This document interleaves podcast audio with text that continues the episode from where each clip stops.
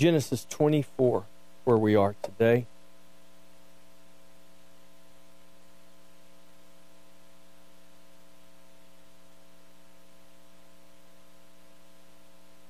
We've come to the story at the end of Abraham's life when Abraham sends his servant to go and choose a bride for his son Isaac. And 20, chapter Genesis chapter 24 is a long chapter. It's uh, 67 verses. And for the sake of time, I'm not going to read all 67 verses. So here's kind of what we're going to do. We're going to kind of work through it together. Okay? Um, I do think, though, I want to read part of it. You know, what you have, uh, one of the reasons this chapter is so long is because basically what Abraham tells his servant, his servant repeats a couple of times. And so let's begin in the first verse and let's read through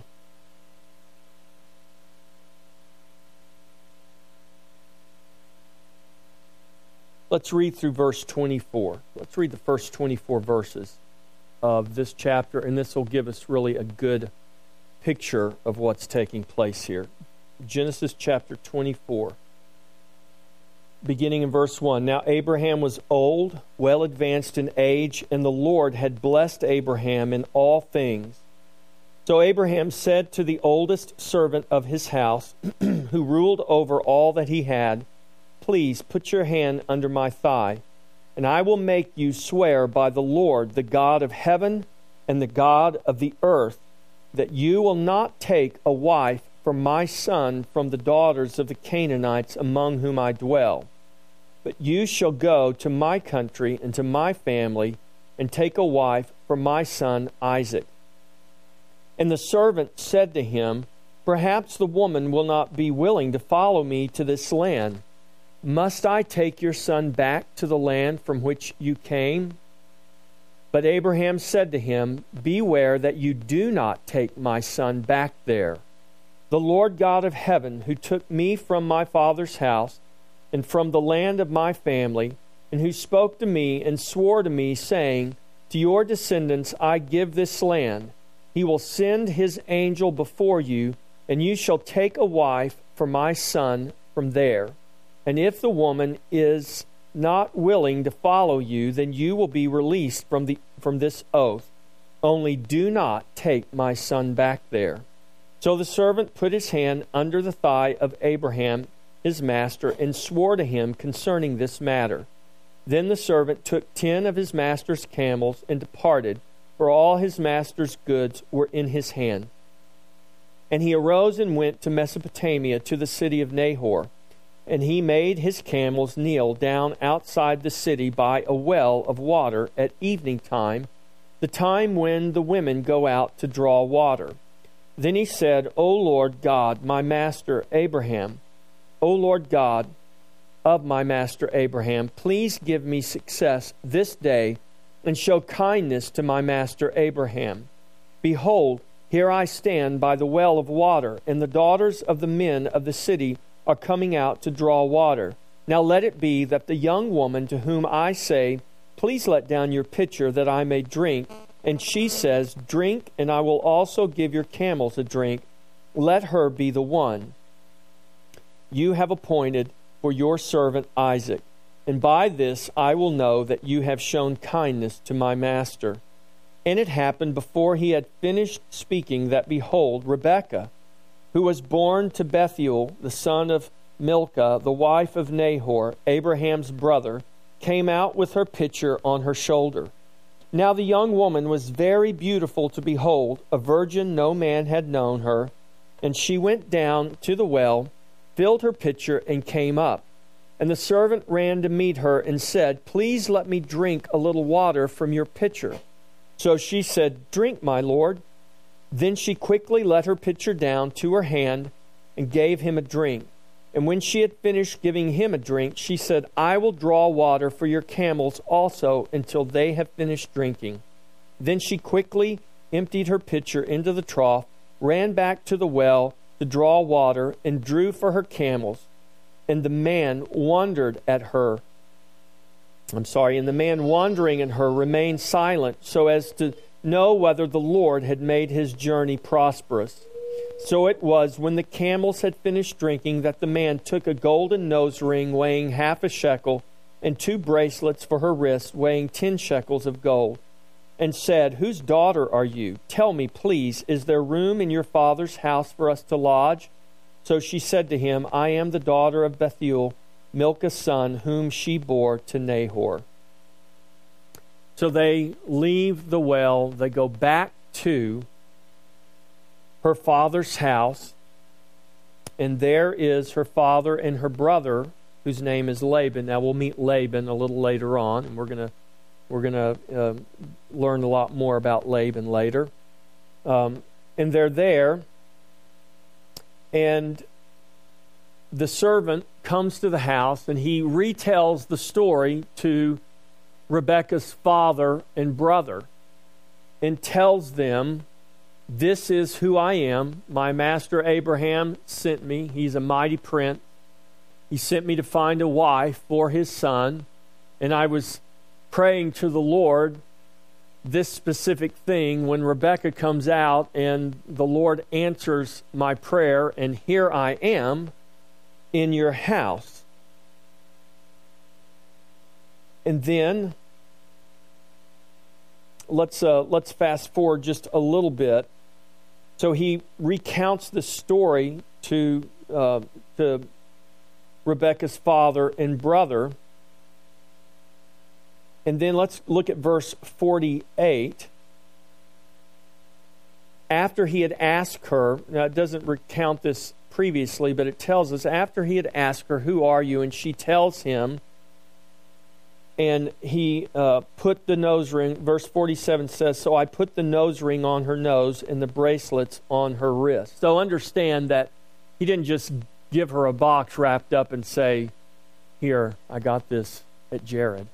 Now, he got the nose ring and he put the nose ring on her nose and he puts the bracelets on her wrists. He gives the gifts and she receives the gifts. She comes to the, her father's house bearing the gifts on her body. She's got possession of the gifts. And so he says, After I did that, says, I bowed my head, verse 40, I bowed my head and worshiped the Lord and blessed the Lord God of my master Abraham, who had led me in the way of truth to take the daughter of my master's brother for his son.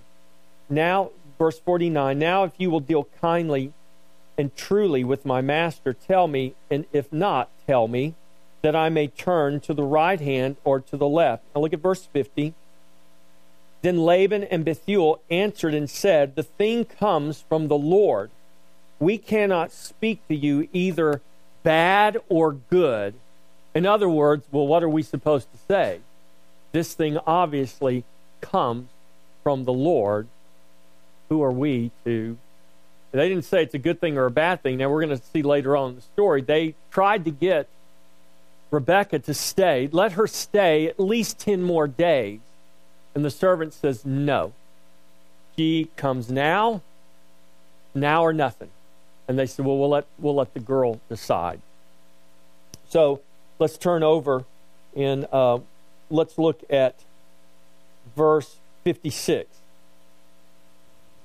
And they said, Let her stay a few more days, at least 10 after that she may go. Verse 56. This is her family talking to the servant, and here's the response of Abraham's servant. And he said to them, Do not hinder me, since the Lord has prospered my way. Send me, send me away, so that I may go to my master. So they said, We will call the young woman and ask her personally. Then they called Rebekah and said to her, Will you go with the man? And she said, I will go and Rebekah went. And Rebekah departed and left with Abraham's servant and followed him to her bridegroom. So, this is the story of Genesis 24. The Bible is about the desire of God to glorify His Son. Don't ever forget that. The Bible is about Christ. And it's not just about Christ in detail so that we can have a, a lot of head knowledge about Jesus. There is a purpose for the Scripture given to us to reveal Christ, and we see that the, the will of the Father, the purpose of the Father, the desire of the Father is to glorify His Son. And God eternally purposed to bring about the glory of His Son. And God uses all of the created order to that as a means to that end. Sometimes we ask these, these big general questions why did God create everything? Why did God create man? Why did God you know, let things happen the way they did? The answer to that is, is this God's desire in eternity before time and space began was to glorify his Son. And God created everything from Adam to earthworms. God created everything as a means to that end that his Son would be glorified. And that's why I say the creation is for us, but it's not about us. The Bible is for us, but it's not about us. Christ is for us, but he's not about us. God does not exist to serve us, we exist to serve him. And, and the point of our existence, ultimately, in everything, in everything you can think of, the good, the bad, and the ugly, in everything, the ultimate purpose will be the glory of God revealed to us in Jesus Christ. in Genesis 22, you think about the overwhelming themes of these chapters. In Genesis 22, we see the Father giving the only Son as a sacrifice, picturing the death of Christ in the cross. In Genesis 23, we see the dead being buried out of the sight of the living, picturing the burial of Christ in the cross. And in Genesis 24, we see the Father send his servant to choose a bride for his only son, picturing the bride of Christ being chosen by the Holy Spirit and brought out to Christ through the cross. Rebecca was required to make a journey. There was no option that existed that said Rebecca was going to stay where she was and Isaac was coming to her. No way. Abraham made that very clear. Beware, my son must not go back to the land I came from. So we're joined to Christ through the journey that leads us out and brings us into union with Him. And that journey his bride must make is a journey through the cross. John 14, uh, John chapter 14 is the chapter uh, during the time when Jesus has Jesus has already had the Last Supper with his disciples. They are getting ready to go to the Mount of Olives. This is where Jesus, where the Garden of Gethsemane is. This is where Jesus is going to be arrested and ultimately taken and crucified. And so John 14 is just hours before the arrest of Jesus. And in John 14, let's just hold your place in Genesis chapter uh, 24, and let's turn over to John chapter 14.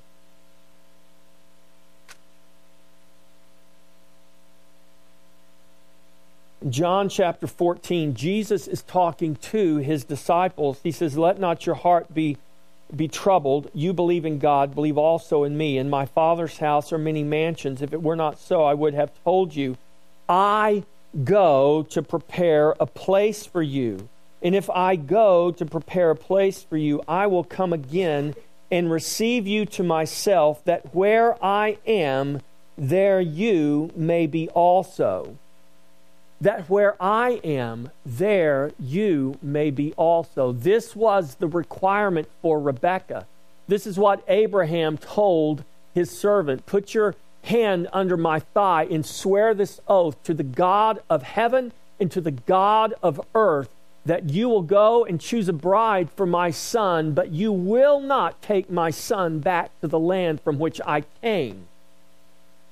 So, what was the call for Rebekah? That she would come to dwell where Isaac was. This is what Jesus says I go to prepare a place for you, and where I go, that, that you, that where I am, there you may be also. We're called out of one realm, we're called out of one life and into another. We're called out of a carnal and a temporal realm, and we're called into a spiritual and eternal realm. Don't think that just because this aluminum pulpit here, don't think that because this is real and I'm real and I'm standing here pounding this, that I am not living in an eternal and spiritual realm because that's where I live. Not because I'm somewhere up in outer space or in heaven, but because I am in Christ. You're sitting on real chairs, on real foam rubber, with real upholstery on those real cushions in a real building on a real concrete slab. But you are, if you are in Christ, listen, Christian, if you have been born again, you are eternal and you are spiritual. That's who you are. The chair you're sitting on is going to pass. The body you're living in is going to die one day and go back to the dust, or it's going to be changed in the moment, in the twinkling of an eye. And the reason it will be is because you are right now in Christ an eternal spiritual being. You cannot go back to what you were before. Rebecca was called out. She had to come to Isaac. And once Rebecca left and went to Isaac, we're going to see the beautiful picture in the last verse of this chapter. Once Rebecca came to Isaac and she was joined to Isaac, there was no option for Rebecca to ever go back to the land that she came from. This is why we believe in eternal security.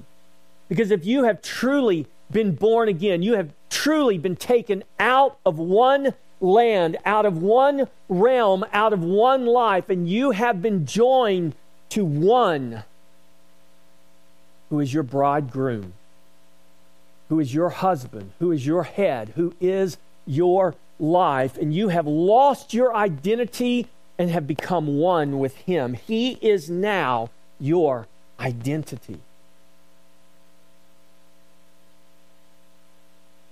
Doesn't mean you're not a real person. It means you are a person who's living with his life. That's who we are in Christ.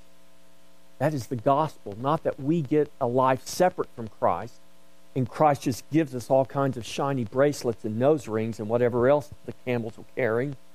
See, that's what we want. That's, that's, the, that's the conception we've formulated in our mind. We're, yes, we're the bride, but here's how we live, and here's what we want God to do for us. Yes, I want to be Isaac's bride, but I want to stay here in my country, in my land, in my father's house, living my life like I always have, in my comfort here. But I want my husband, I want him to just send me these shiny things. So we pray to God God, send us the shiny things that we want. Send us the things that'll make our life even better in the land that we want to live in. And we have no conception that what God really, the only reason, we're going to look at this in a little bit, the reason He brought those gifts, the reason He came bearing gifts, was not so that Rebecca could stay in her land and enjoy the gifts in her land. He brought those gifts because those gifts spoke of what was waiting for her. The reality, Isaac was real. What she was going to journey and come into was real. It wasn't something she was going to get one day when she died, it was something that was real for her right now. And so we're called to go out from this realm. The Holy Spirit calls us and draws us out of the old and into the new.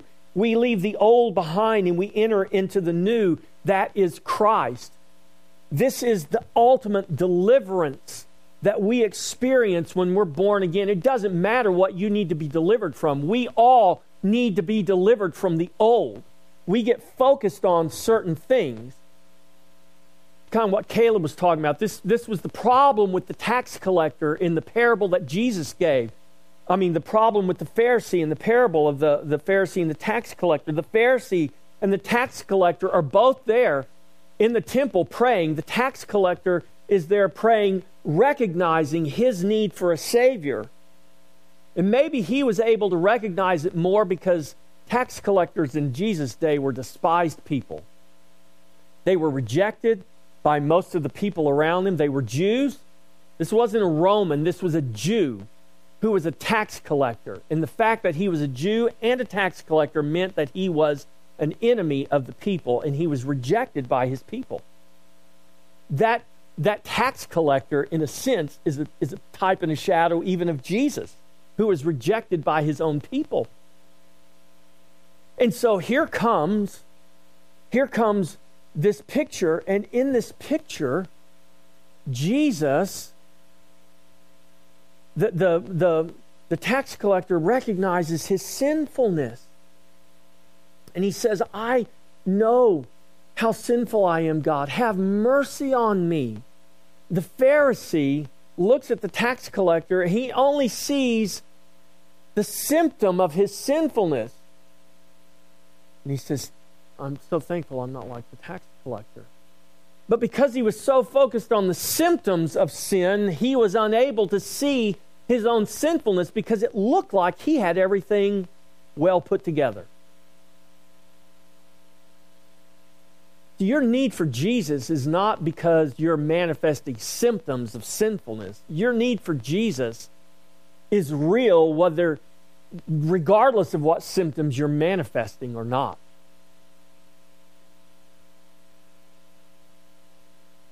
You need deliverance not because you can identify a specific thing that holds you in bondage. You need deliverance because you were born in bondage. And your bondage may be self righteousness. Your bondage may be good works. Your bondage may be the self righteous pride you have of how good your life is.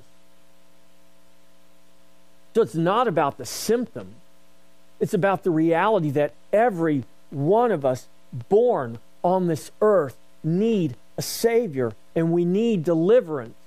Some know it better than others, but until we all come to the reality that we need a Savior, we are lost.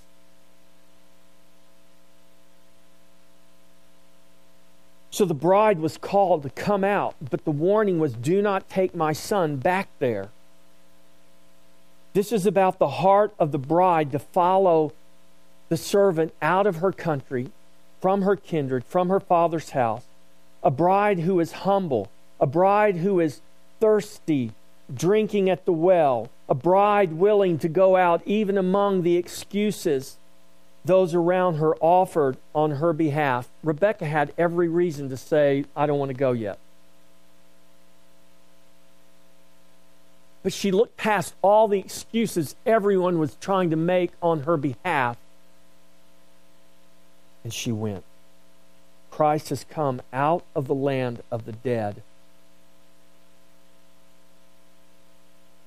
He's come out from death and he will not return. Or we could say it like this Christ has come out of the land of the dead and to Adam he will not return. Christ has gone out from the land of the dead. He was the last Adam, 1 Corinthians 15 45.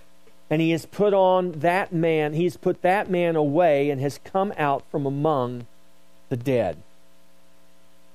Jesus, why Jesus is called the last Adam. He's, Jesus will never put Adam back on again. He's never going to go back to that land. And we can't live in Adam and hope that God gives us trinkets and gifts to make our life in Adam better. God says the only way you can be joined to me, the only way you can have life, you have to come out of that land.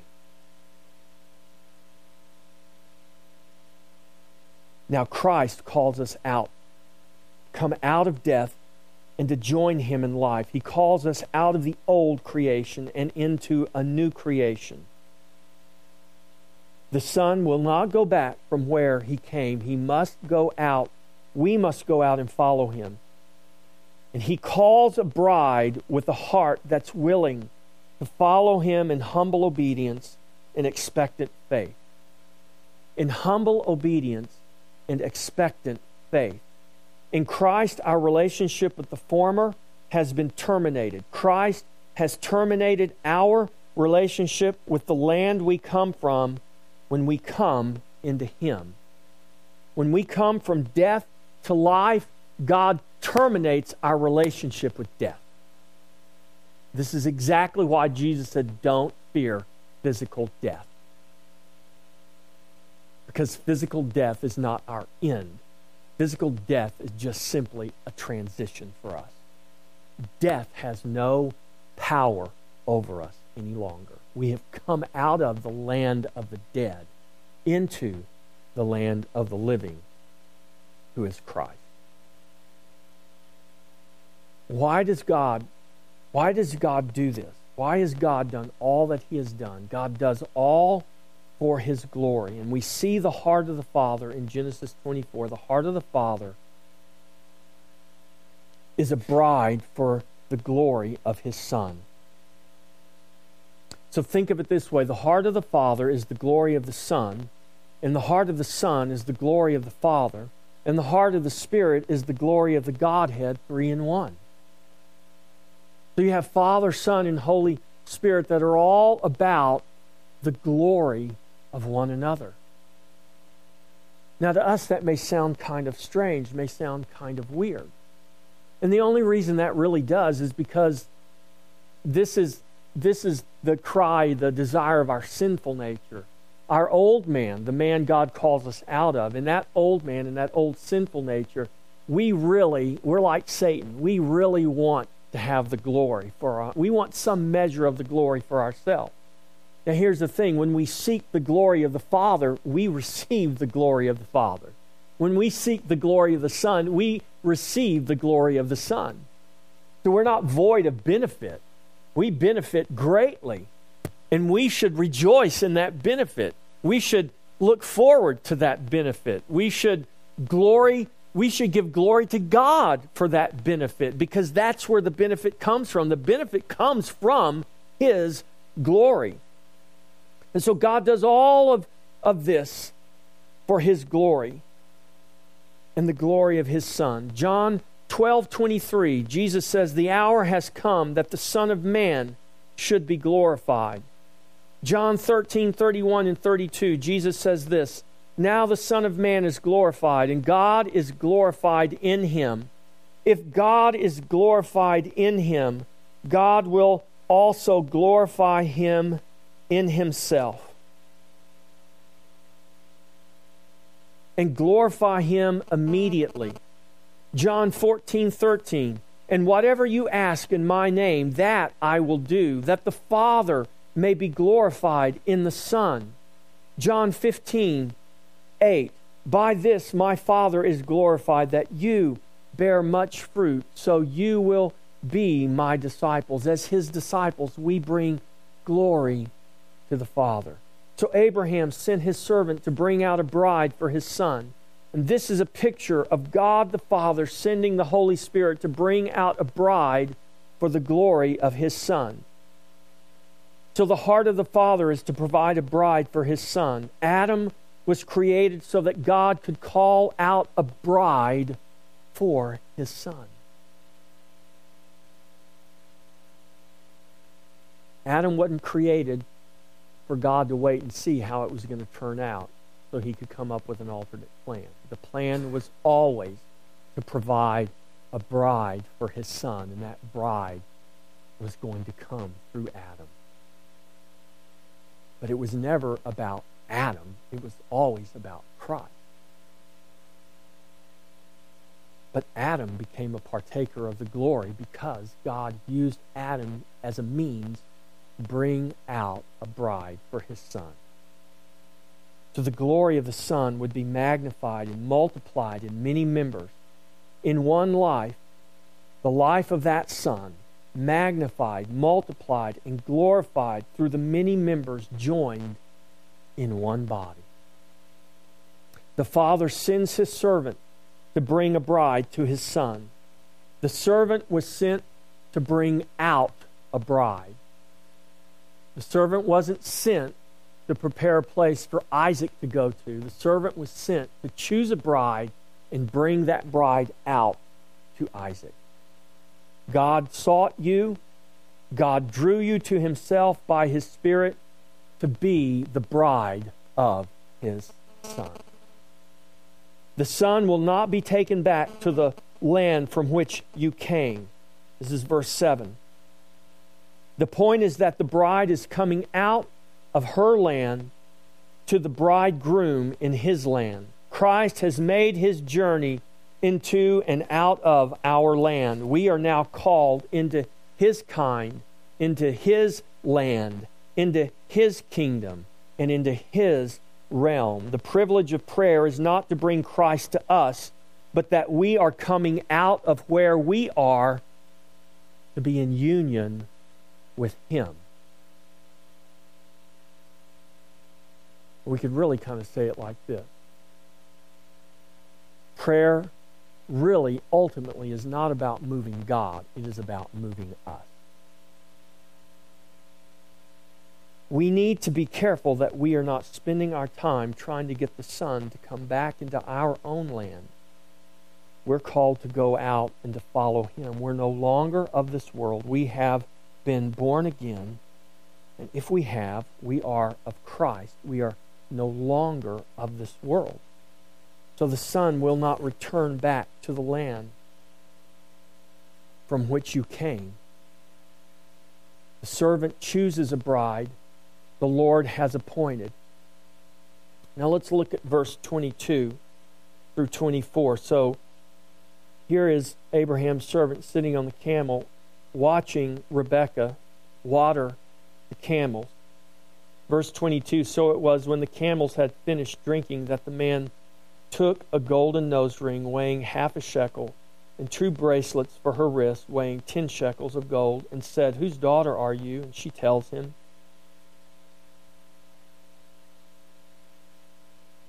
I am the daughter of Bethuel, Milcah's son, whom she bore to Nahor. And then in verse 44,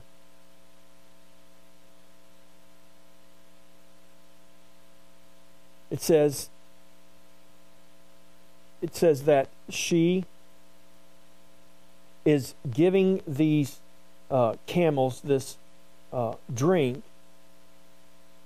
and when she finished, this is later on in the in the verse where it says that he puts the nose ring on her nose and puts the bracelets on her wrist. And it says in verse 44, look look at the words of the servant. It says, She says to me, Drink, and I will draw for your camels also. Let her be the woman whom the Lord has appointed for my master's son. So Abraham sent his servant to choose a bride, but the servant understood that the Lord had appointed. He looked at Rebekah and he said, This is the bride the Lord has appointed for my master's son. And because he recognized this was the bride appointed for his master's son, that the, the bride that the Lord has appointed, he gives gifts to this bride. And in verse 53, it says, When the servant brought out jewelry, and then the servant brought out jewelry and silver, gold jewelry, silver jewelry, and clothing, and gave them to Rebekah. Now, why did he give the gifts to Rebekah? He gave the gifts to Rebekah because he recognized that she was the bride that the Lord had appointed for his master's servant. The gifts were given to the bride. They were signs and tokens that resulted in her coming out of her own to be joined to the bridegroom. They spoke of what was waiting for her when she came out. Those gifts were never intended to be for her in her own land to do her own thing. Listen, a lot of Christians seek the gifts and the blessings of God for themselves in their own land to do their own thing. But the point is never the gift, the point is the giver of the gift. The gift was not so that Rebekah would look at the gift. The gift was only a sign and a token that spoke of the one who was giving the gift. And ultimately, the treasure that Rebekah received was not gold and silver and clothing in trunks carried by camels. Ultimately, the treasure that Rebekah received was Isaac, her husband. Ultimately, the treasure that received is not all of the blessings that God can give us here on this earth. Ultimately, the blessings that we have already received is Christ in you, the hope of glory. That is the treasure. The gifts only speak of the giver of the gifts. That's why we shouldn't be focused on gifts or not gifts and what is manifesting all on the outside and what kind of car a person drives or what kind of house a person lives in or what what this is or what that is. Listen, the treasure is none of those things. The treasure is this. Is Christ in you? Is the treasure dwelling in your heart? Is your heart for the treasure who is Christ, not the treasure that Christ can give you. The treasure is not in the things that He can give you, the treasure is Him. He's the treasure. And there's no greater treasure that we can receive. And if we have received Him, we have received the greatest treasure.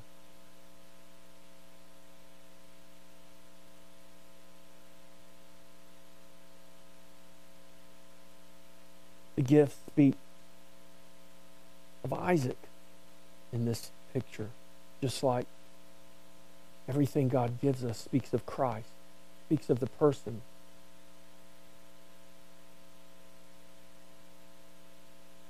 Speaks of the consummation that would take place between bride and bridegroom. A bride that was being brought out of her own land into that of the bridegroom. The bride has a heart to serve, to follow, and to go. The bride is released from her father's house, for the Lord has spoken. This is what this is what uh, this is what Rebecca's father says in verse 50 and 51. The servant says, "Okay, this is it. This is what I prayed. The Lord answered the prayer. It's obvious she is the appointed one, appointed by the Lord God of heaven and earth." What say ye, father and brother? Good or bad? And father and brother said, What can we say? Obviously, the Lord has spoken this. We can say neither good or bad. You notice they weren't rejoicing. Now I can identify, I gave a daughter away, and it's hard to give a daughter away. But there's a, there's a, there's a picture here that we need to catch. This was not about whether they thought it was good or bad. They said the right thing. We can say neither good or bad, for the Lord has. Now, I think they should have been rejoicing that, that the will of the Lord was being done here. But at least they were able to recognize we're not going to stand in the way of what God is doing. We should rejoice in what God is doing. I guess just deciding to not stand in the way of what God is doing is better than resisting what God is doing. But you're going to see their passive resistance as we go on in the chapter because they're giving her every opportunity to say no. Why didn't she say no? I believe because the Father has chosen for his Son a bride that has a heart to serve, a heart to follow, and a heart to go to her bridegroom. This is not a picture of who we know ourselves to be, it's the reality of who we are in Christ. Rebecca's servanthood, Rebecca's willingness to follow and to go was not a picture of who she was in herself. That is a picture of who she is as the bride of Christ. This is a work of grace performed by God as He has spoken and ordained it to be. The bride has a heart to leave her country, her kindred, and her father's house. This is a picture of the grace of God that calls us out and empowers us to go to the one who is waiting for us. Our journey is through the cross, and there is a consummation in life as we come through the cross to Jesus Christ, our bridegroom. The bride and the bridegroom have a heart to be joined together. And we see this picture here when Rebecca is there in her house and the servant says, What say ye to the father and to the brother? And the mother's going, Can't we just let her stay a few more days? And they're like, Yeah, can't you just let her stay a few more days? No, by the way, just leave these camels here and all this fine stuff, and we'll take care of it. And then we'll send her on her way. And the servant says, No. It's now or it's never. That's really, in essence, what he was saying. If she doesn't come now, I'm going to go back to my, my, my master Abraham. This is why salvation is not something that we should play with. We, we've concocted this idea that God is this nervous Savior up in heaven waiting to see what we're going to do. And we can just keep pushing him off and pushing him off and pushing him off because he's always going to be there for us. Yet in the scripture, we really don't see that picture. This is why Paul the Apostle says, Today is the day. Now is the day of salvation. Now, right now. Right now.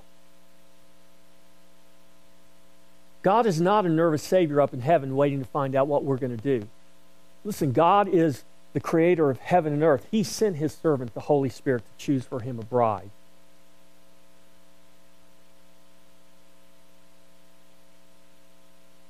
He is not dependent upon us. We are absolutely dependent upon Him. In fact, He created us so that He could call out a bride for His Son. If we get to become part of that bride, that is the grace of God. It's not because we've got serving and following and going down. And God looked down and He said, Boy, there's a, there's a fellow who knows how to serve. Got a humble spirit and looks like just a really good guy. You know, I think I'll I think I'll just make him part of my son's bride. No, that's not how it works.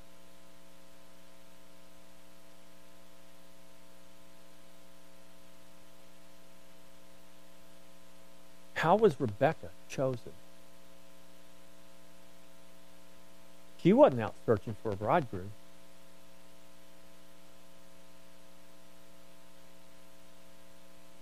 Father sent the servant to search for a bride. And there she was. And when she said yes, and she came out of her father's home, from her country and her kindred, she did it the same way all of us do. She did it by the grace of God. She did it by the grace of God. Why? Because the Lord had appointed a bride. Now, let's go back to the very beginning of this chapter. And I want you to look at something. See, this is a real, uh, this is easy for us to miss. But look at what Abraham says to his servant. Let me find it.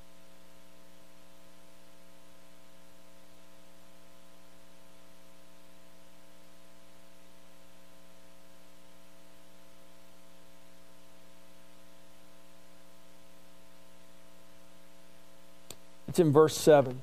Look at, look at, at uh, chapter, um, chapter 24, verse 7. The Lord God of heaven, this is Abraham speaking to his servant.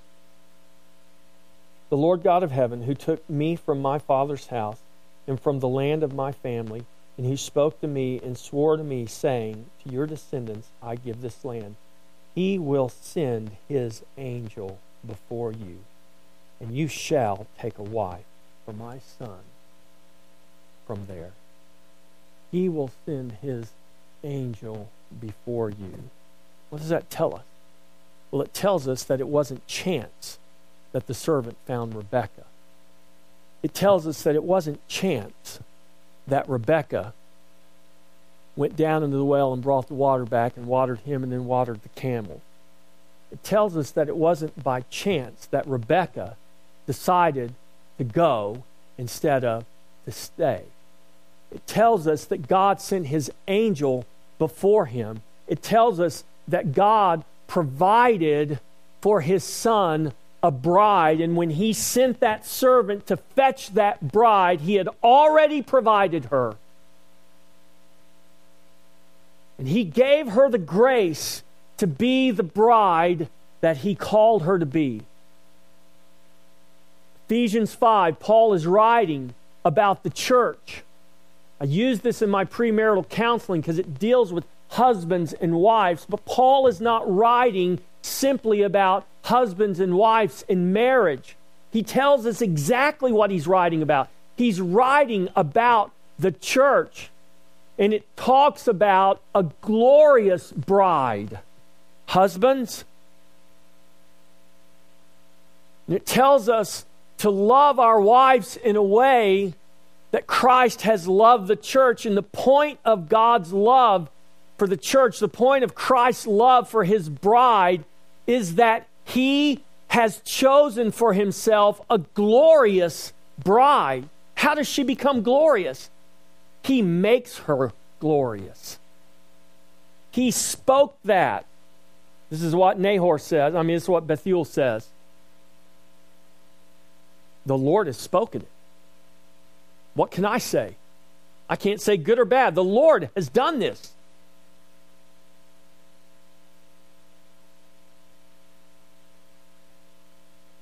God will make the bride of his son glorious. God is making the bride of his son glorious.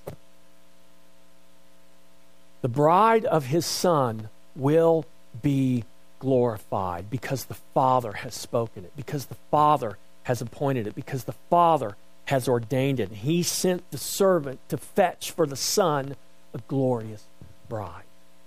And she will be glorious in, spite of herself. You will be glorious in spite of yourself because you will not make yourself glorious. You will become glorious because he will glorify you. And why will he glorify you? not for your own glory's sake. He will glorify you because He is to be glorified in all things.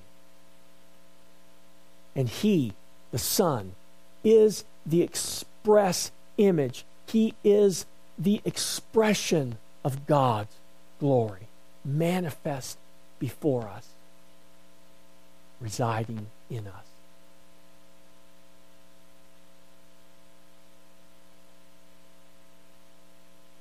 Our journey through the cross brings us to this place of consummation in life. The bride and the bridegroom have a heart to be joined as one. Let's go to the very end of this chapter. It's a beautiful picture here. Let's begin in, in verse 61. So Rebecca says, I will go. Verse 58, she gets everything ready. They, they blessed Rebekah. And then Rebekah and her maids arose. L- let me read the blessing of verse 60 because it's really awesome. They blessed Rebekah and said to her, Our sister, may you become the mother of thousands of ten thousands, and may your descendants possess the gates of those who hate them. It reminds me of what Jesus said of the church, his bride. I will build my church, and the gates of hell shall not prevail against her. This is the blessing spoken over Rebekah. The gates that your descendants possess the gates of those who hate them. Then Rebekah and her maids arose, and they rode out on camels and followed the man. So the servant took Rebekah and departed. Now Isaac came from the way of Beer Lahai Roi, and he dwelt in the south. And Isaac went out to meditate in the field in the evening, and he lifted his eyes and he looked, and there the camels were coming. Then Rebekah lifted her eyes, and when she saw Isaac, she dismounted from her camel, for she had said to the servant, Who is this man walking in the field to meet us? And the servant said, It is my master. So they took a veil, so she took a veil and covered herself. And the servant told Isaac all the things that he had done. then Isaac brought her into his mother Sarah's tent, and he took Rebekah, and she became his wife, and he loved her. So Isaac was comforted after his mother's death.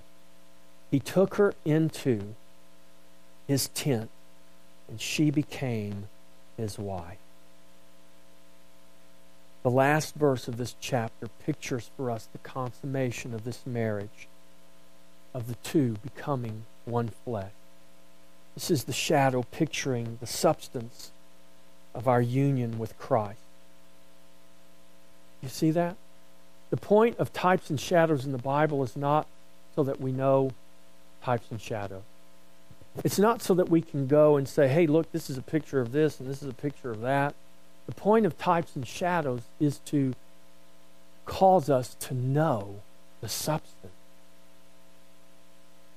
How foolish would it be if you were standing in the sunlight talking to someone and they kept looking at and talking to your shadow and they never looked at you?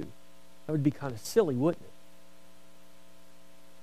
Yet that's really what we do when we, we try to live in the past and we try to live in the old, we're living in types and shadows, and yet the substance is, is right here before us. Christ is the substance of all the types and all the shadows God has placed throughout the pages of Scripture. The point is to know Christ. It's not simply to know about Him and how all the Scriptures relate to Him. The point is to know Him. We must know Him in the fullness of reality. We must experience Him in reality in our heart by faith. Sitting in church week after week hearing about Jesus is great, but if Jesus never becomes a reality in your heart, all you will die with is a head full of knowledge about Jesus. And if you think you have nothing but a head full of knowledge about Jesus, I implore you to cry out to Him from your heart that He become a reality here in your heart. We must know Him in the fullness of reality. We must experience Him in reality in our heart by faith. It's more than just gaining more knowledge about Him, it is about being transformed by his power. And as we are transformed by his power, those things that hold us, they will hold us no more. I didn't say it would be easy, but it is the reality. This is what I said last week. If there's not real transformation, if there's not a real change, then something real has not happened. It doesn't mean all the change has to happen all at once. It may be very immediate, it may be very slow and methodical and piece by piece. And it may be frustrating because the change isn't happening fast enough, but there's got to be something that indicates there is a change that has taken place that I have come out of the old and been brought into the new, that I no longer live in the land of the dead, but I have been brought into the land of the living, that I have left my father's house, my country, my land, my kindred, and I have come into the land of my bridegroom. I have been joined to him. The marriage has been consummated. We have become one. There must be a change. Don't think that Rebecca forgot immediately her country, her land, her kindred, and her family. Don't think that Rebecca didn't struggle with the separation from her family. But the reality is, Rebecca came out and there was a change and there was a transformation. And her life from that point on was moving forward, not going backward. And this is why Abraham said, Beware, do not take my son back to the land from which I came. Listen, Christ is never going to come back to Adam. He's done with Adam. And we can't, as Christians, keep looking at God and asking God to give us trinkets and treasures in the land of the dead. He says, No, you got to come out of that land because it's not about trinkets and treasures. It's about the giver of the gift. It's about the real treasure, who is Christ. And when Christ comes to live in reality in your heart, you in reality will be changed. You will be. Bottom line. That's how it is. Let's all stand. If you're not already.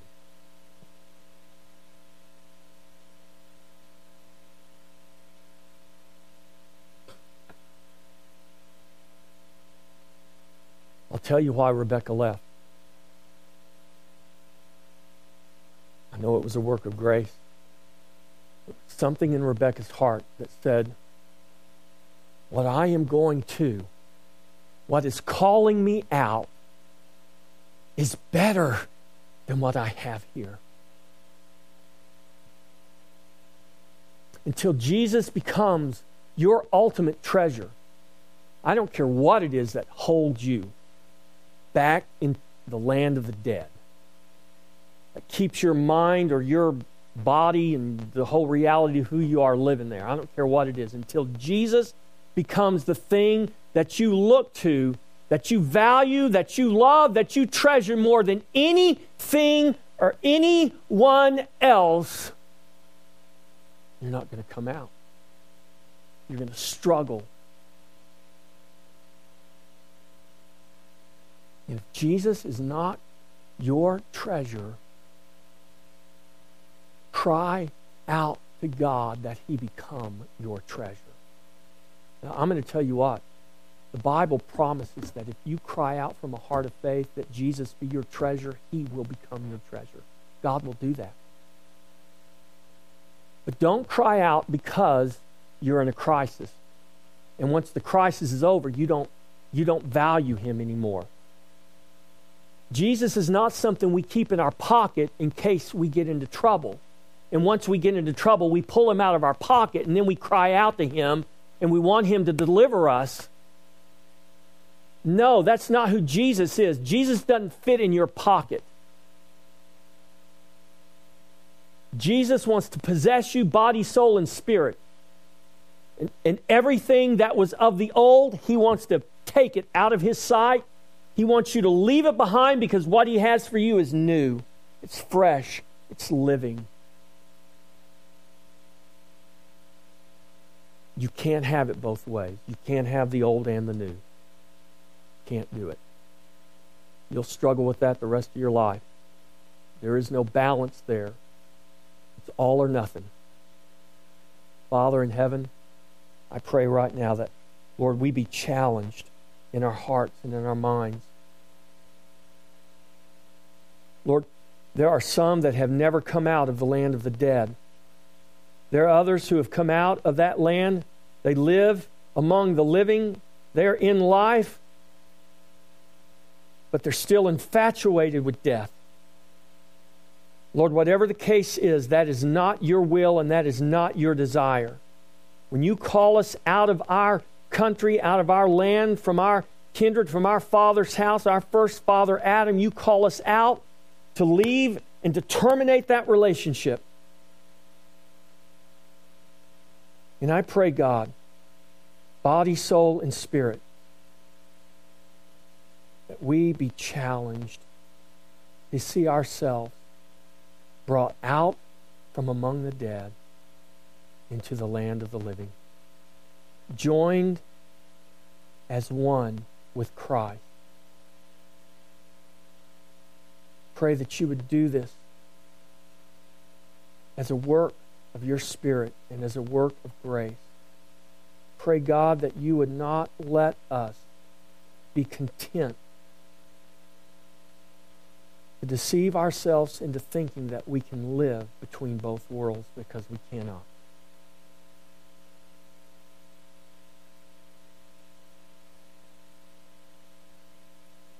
I pray that we would fall on our knees in repentance and cry out to you to do a work of transformation. Pray that we would not be content walk around and see the world going to hell and it not prick our heart. Pray that you would deliver us of our pride as we look at those who are like the tax collectors among us. Deliver us from a Pharisee mentality. Give us eyes to see that we all need Jesus. Give us a heart to pray and to intercede, even as Christ does, for those around us who we know are without Christ. Break our hearts, God, that we would love you and treasure you above everything.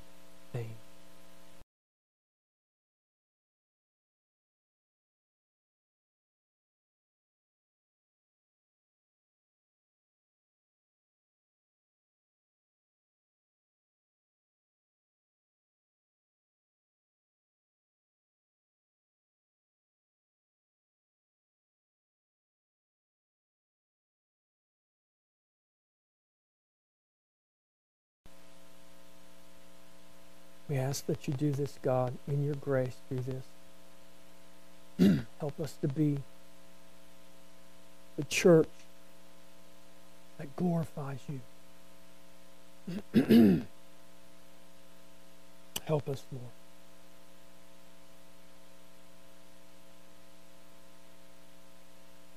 To magnify your name. Amen. Give the Lord a good hand. Ah, I've lost my voice. I have nothing else. And there is nothing else I can't. God bless.